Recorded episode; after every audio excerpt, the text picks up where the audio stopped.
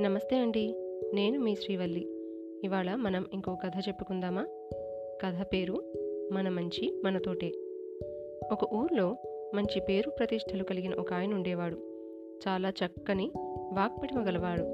ఆయన తన దగ్గరికి వచ్చిన వాళ్ళతో ఆయనకి తోచిన నాలుగు మంచి మాటలు చెప్తుండేవాడు ఆయన చెప్పే మాటల్లో ఏదో మహత్తుండేది ఆయన చెప్పిన మాటలు నచ్చి జనం మళ్ళీ మళ్ళీ ఆయన దగ్గరికి వచ్చేవారు. ఏమైనా ఇబ్బందుల్లో ఉంటే ఆయన సలహా తీసుకుని ఆ ప్రకారం చేసేవాళ్ళు. ఆయన ప్రఖ్యాతి చుట్టుపక్కల చాలా గ్రామాల్లో వ్యాపించింది. ఒకసారి ఆయన ఏదో పని నిమిత్తం పొరుగురు వెళ్ళవలసి వచ్చింది. ఆ ఊరు వెళ్ళే బస్ ఎక్కి టికెట్ కొని తీసుకున్నాడు. అయితే పొరపాటున బస్ కండక్టర్ పది రూపాయలు ఎక్కువ ఇచ్చాడు. ఆయన అది గమనించి తిరిగి ఇవ్వాలని అనుకున్నాడు. కానీ బస్సు నిండా జనం కిక్కిరిసి ఉండటంతో దిగేటప్పుడు ఇద్దాంలే అనుకుని కూర్చున్నాడు. కొద్దిసేపు తర్వాత ఆయన మనసులో ఆలోచనలు మారాయి. ఆ కండక్టర్ కూడా ఎంతమంది దగ్గర చిల్లర కొట్టేయడం లేదు. ఈ బస్సు కూడా ఒక సంస్థదే కదా. ఎంతమంది తినటం లేదు. నా పది రూపాయలకి నష్టపోతుందా ఏంటి? ఈ పది రూపాయలు హుండీలో వేస్తాను అని అనుకున్నాడు. అలా వెళ్తుండగా ఆయనకి మళ్ళీ అనిపించింది. ఇది తన సొమ్ము కాదు.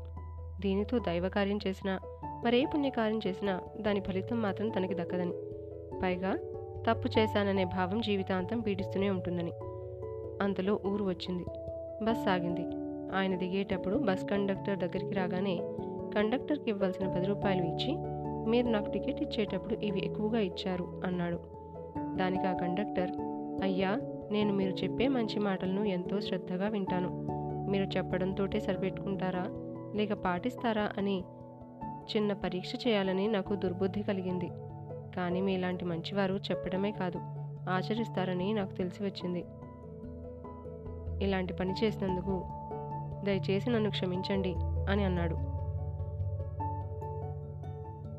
ఆ మంచి వ్యక్తి చల్లటి చిరుచెమటలతో బస్ దిగి పది రూపాయల కోసం తుచ్చమైన ఆశతో నా విలువలకే తిలోదకాలు ఇవ్వబోయాను.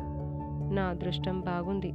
నా మనస్సాక్షి సరైన సమయంలో సరైన నిర్ణయం తీసుకుని నా విలువలను కాపాడింది అనుకున్నాడు. ఈ కథలో ఎంత అర్థం దాగుందో కదండి? క్షణం చాలు. జీవితకాలం పాటు సంపాదించుకున్న మంచితనం అంతా సర్వనాశనం కావడానికి. మంచికి చెడుకి ఉన్న ఆ సన్నటి గీతను అర్థం చేసుకుని నడుచుకుంటే మన మంచి మనల్ని ఎల్లప్పుడూ కాపాడుతుంది. మనల్ని చెడు వైపుకి పోనీకుండా ఆ చెడు వల్ల మన మనస్సాక్షి మనల్ని దహించి వేయకుండా మనల్ని ప్రశాంతంగా బతకనిస్తుంది. అవునా కాదా? మీరేమంటారు?